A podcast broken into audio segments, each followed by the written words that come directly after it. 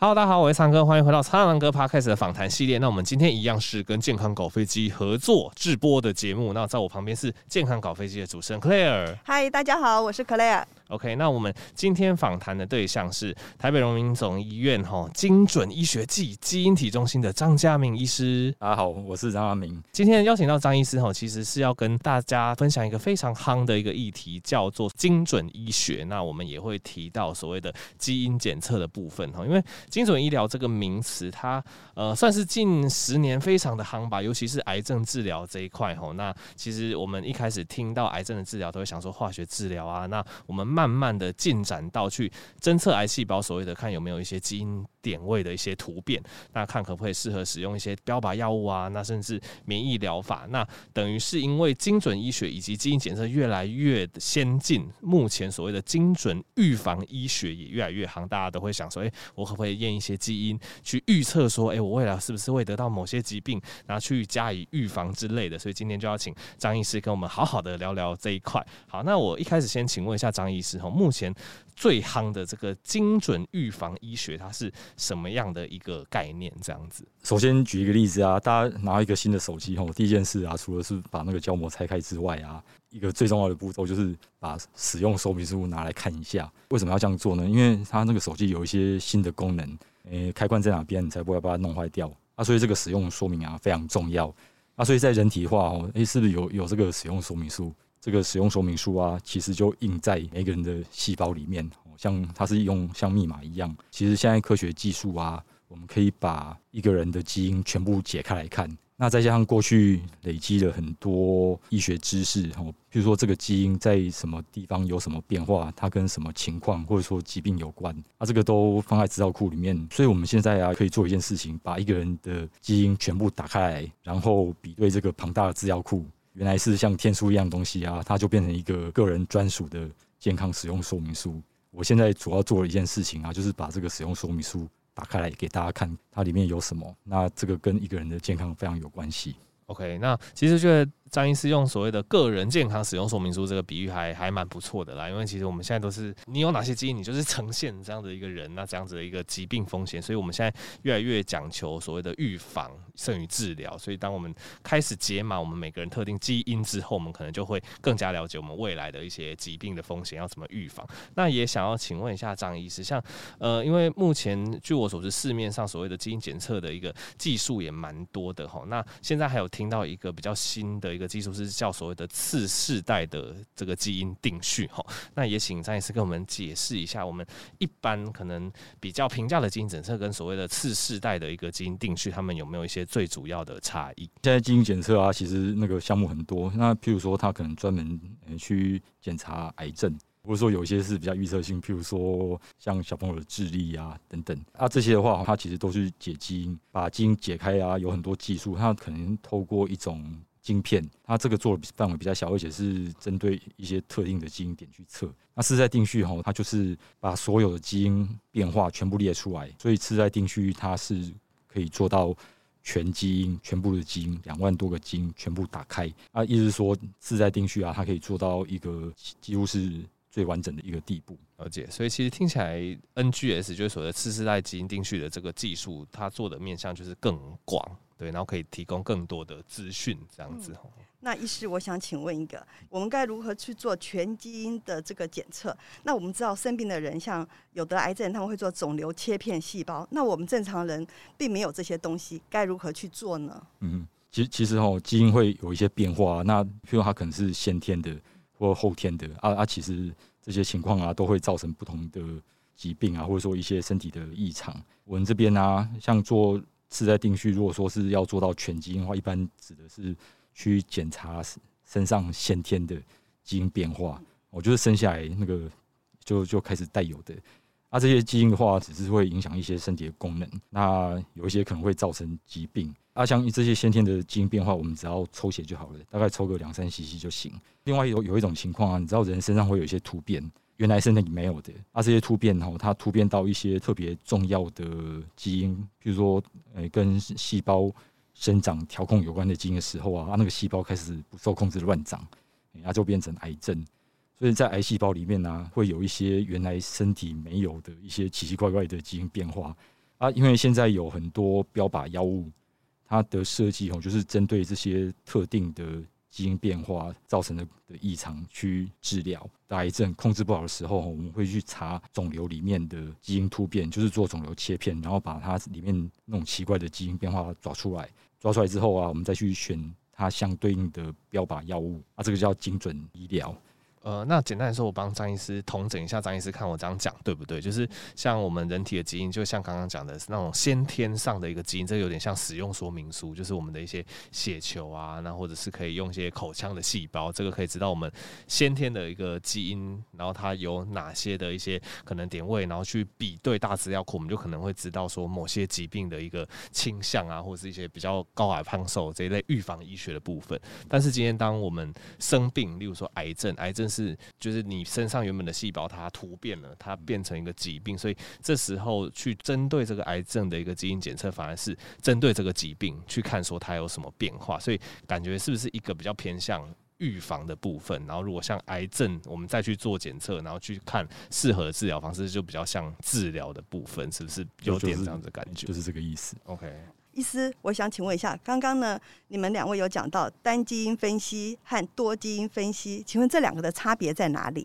其实我在资料库里面啊，或者说大家比较常听到都是单基因，一般来说它的影响比较大啊，有时候它出错了就很容易生病啊，这种话它比较会在资料库上发现啊。可是另外有一种情况，特别是成人世界疾病，应该是说成人世界大部分的疾病啊，都是多基因的疾病。这个疾病，譬如说高血压、糖尿病、癌症啊、失智，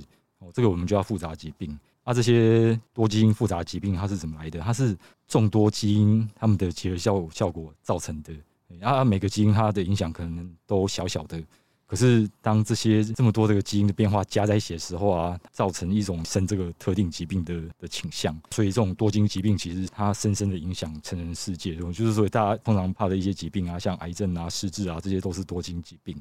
啊，多基因疾病它还有一个特色啊，就是基因它会造成一个倾向啊，可是不一定会生病。啊，通常要造成这个疾病啊，还要再加上一些外来的后天的因素。啊，这些因素加在一起互相交互作用，条件够的时候啊，这个疾病才会冒出来。所以有时候我们说为什么要做多基因分析？多基因分析啊，会看到一个人他容易生什么病，其实可以预防的。你只要去好好控制那个相对应的危险因子，不要去踩那个雷啊，这样子啊，会生这个病的机会就会减少。哦，我觉得张医师算解释的还蛮清楚。我自己想到的例子是像忧郁，对，可能一个人他就是说他经过这个多基因的分析，他有一个忧郁的一个倾向。对，但是并不代表他现在可能就是活得很好嘛，然后他也没有遇到什么真的很大的挫折，他可能就不会得忧郁症。但是他有这个倾向，有朝一日他如果遭受到可能比较重大的挫折还打击，他可能就会比没有这个基因倾向的人更容易得到忧郁症。意思就是说，碰到一些突发事件，他可能会诱发那个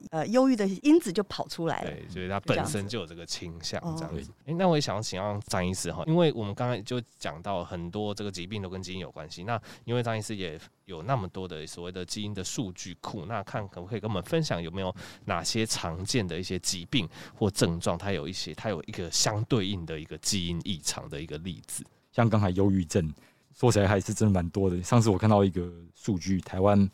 10%的人啊有忧郁症，有一些人他特别容易忧郁，他通常啊就是他有一个先天的体质，啊再加上他一些情况，他可能是他让他不愉快的事情、压力，去诱发他这个忧郁啊！什么叫基因的体质？这种先天体质它就是跟基因有关。啊，我最常看到的啊，有一个基因叫 SLC6A4。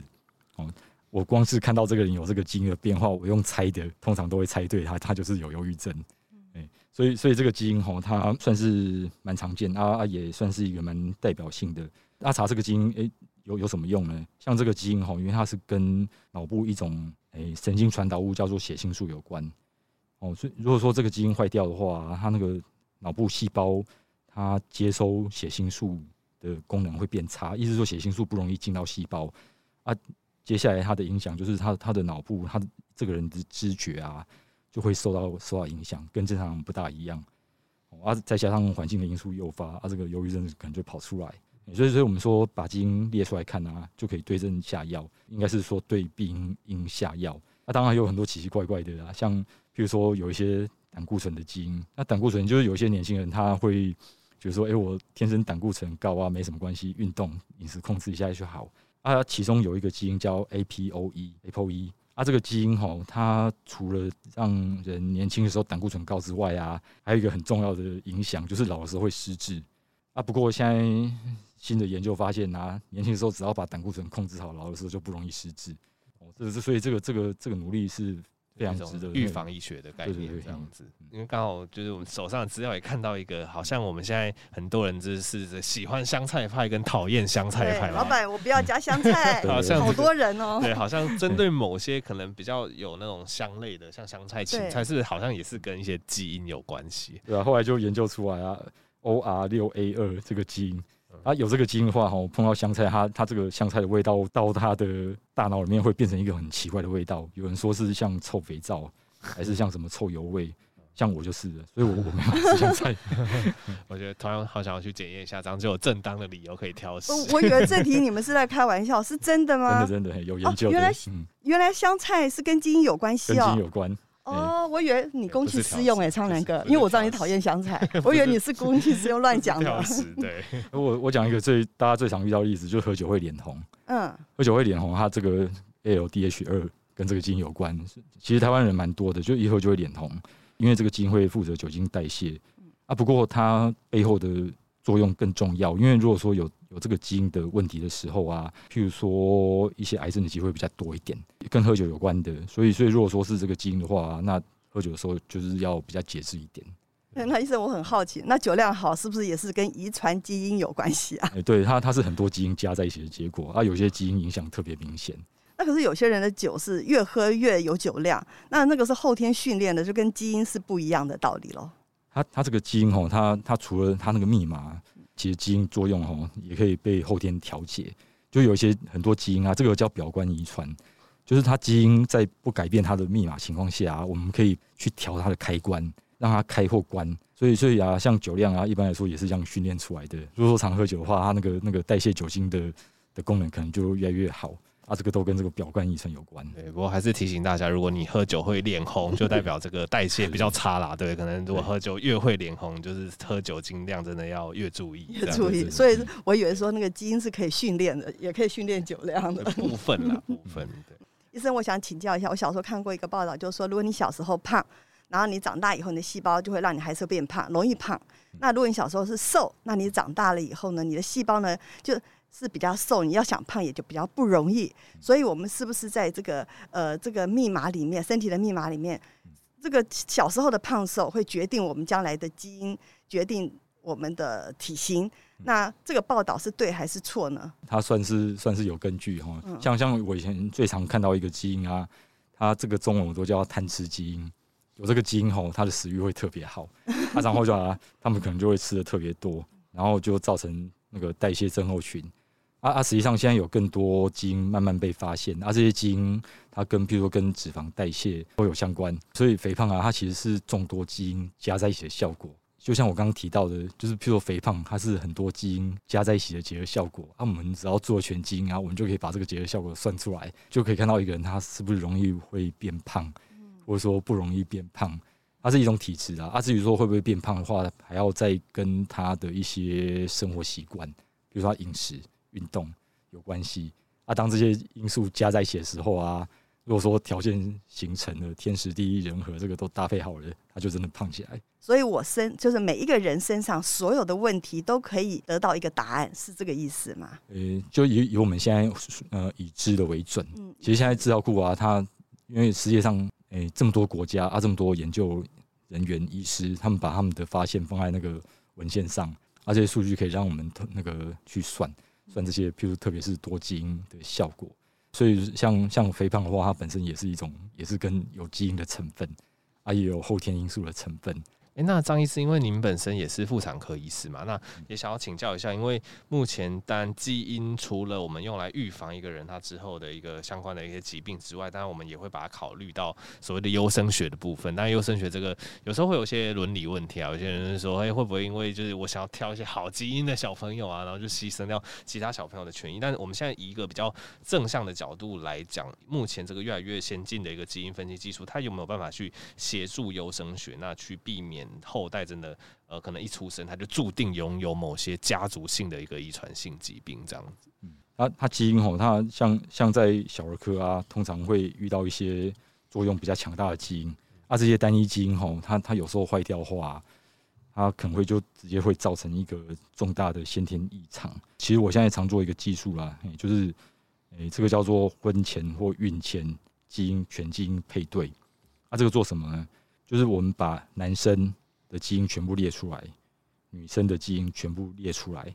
啊，然后啊两个交叉去比对，像这些先天刚提到讲，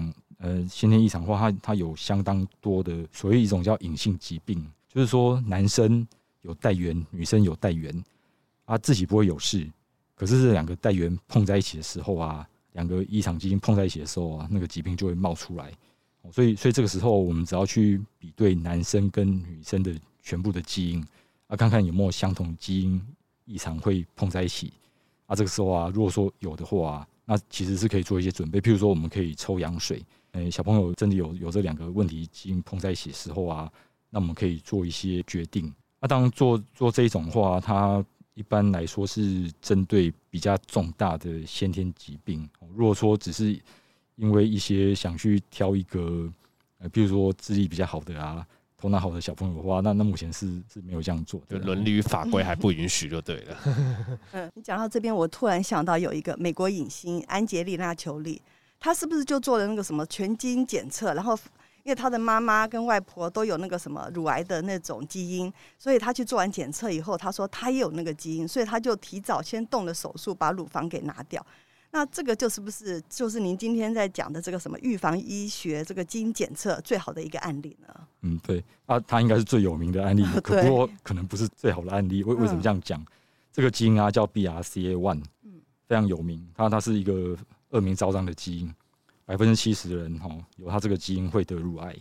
所以安杰丽娜·裘丽他们家族啊，很多人有这个基因都得乳癌。那后来他自己去测，发现他自己有这个 BRCA1 的变化。他那时候还没有得癌症，可是从家里人的情况来看啊，他应该会得。他那时候就做了一个全世界都在讨论的决定，他把一些会生病的器官全部割掉，包含他的乳房、子宫、卵巢，这个地方都会容易得癌症的，他把它割掉了。这个事情在全世界引起很大的讨论，说是不是真的要做到这么绝哦，这么彻底，把这个器官就直接预防性的把它切掉。安杰丽娜·裘丽她的回答是：我只是想活下去。这个基因啊，的确它有很高的比例啊，会造成癌症啊。可是这个是在几年前发生的事情啦。啊，到现在啊，其实又有很大的不一样了。现在这个基因啊 ，BRCA1， 它现在有标靶药了。啊，如果说是因为 BRCA1 造成的乳癌、卵巢癌啊，它如果说用这个药之后啊，它那个存活率会大幅提高到以前没办法想象到的程度。啊，如果说安杰丽娜·裘丽啊，我在想啦，她几年前听到这个事情啊，她应该会改变她的决定，她只要吃药就好了。决定的太早了吧？我那时候没有这个药，也很难受，这个是后来才有的，也不能事后诸葛。对 ，OK， 其实我这样听起来，我就觉得，看起来基因影响一个人的一个人生的故事，他的那个扮演的角色可能比我们想象中的还大。有些人还会有一些偏见，说什么忧郁症就是什么不知足嘛，压力承受很低啊。那其实说不定很多疾病去仔细探究，都会发现其实它根本就是已经被刻在你的骨子里了。那其实听到这边，我也想要请问张医师，这个我们目前如果真的想要做这个全基因检测，那它的一个费用区间到底在哪里？那其实这样听完，我自己也有点想做。对，我想要证明我是真的讨厌香菜跟芹菜。哦，我也想做。对，如果民众真的是想要比较采取这种精准预防的一个概念的话，那要有哪些单位或者是哪些那个机关是可以帮忙的？这个费用啊，其实现在因为定序的费用大幅下降啦，啊，像我们这边的话，一般平均一个完整的过程啊，大概是3万块，听起来也还好。3万块，3万块是从基因解码，对，把所有的基因解开来，然后分析，然后再加上说明，好亲民的价格哦，还好对，因为没有想象中贵，对，还有想说可能10几20万，对，我以为是要10几20万，真的，其实就是几个大餐省下来不要吃啊，换来医生的健康，我也是觉得很值得啦，所以我们会鼓励大家。可能的话把自己的这个健康说明书打开来研究一下，就是你知道看手机要先去读一下手机的说明书，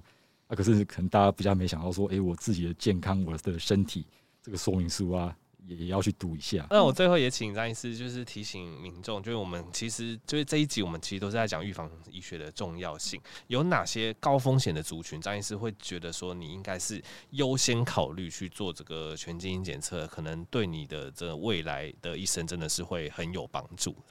其实要检查的话，其实我们这边做的蛮大一部分的是健康没有生病的人，啊，为什么要做呢？因为他们想知道哪些地方是自己要比较注意的。啊，另外的话就是，特别是如果说已经得到癌症，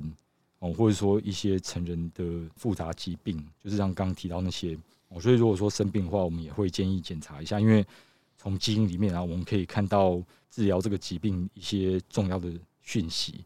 或者说刚刚提到怀孕啊，又不希望下一代会遇到重大的先天异常的时候啊，那我们都可以检查。或者说家族里面啊有不止一个相同的疾病的人啊，这个就可能有基因 的问题，所以应用范围蛮大的啊。它并不限定说一定要生病，更倾向于预防，所以先把自己的这个健康说明啊先打开来看，有什么要特别注意的，或者说一些疾病需要预防的。好的，那今天非常谢谢张医师跟我们分享很多预防医学、精准医学这部分。我想预防治疗就是老话一句，但是其实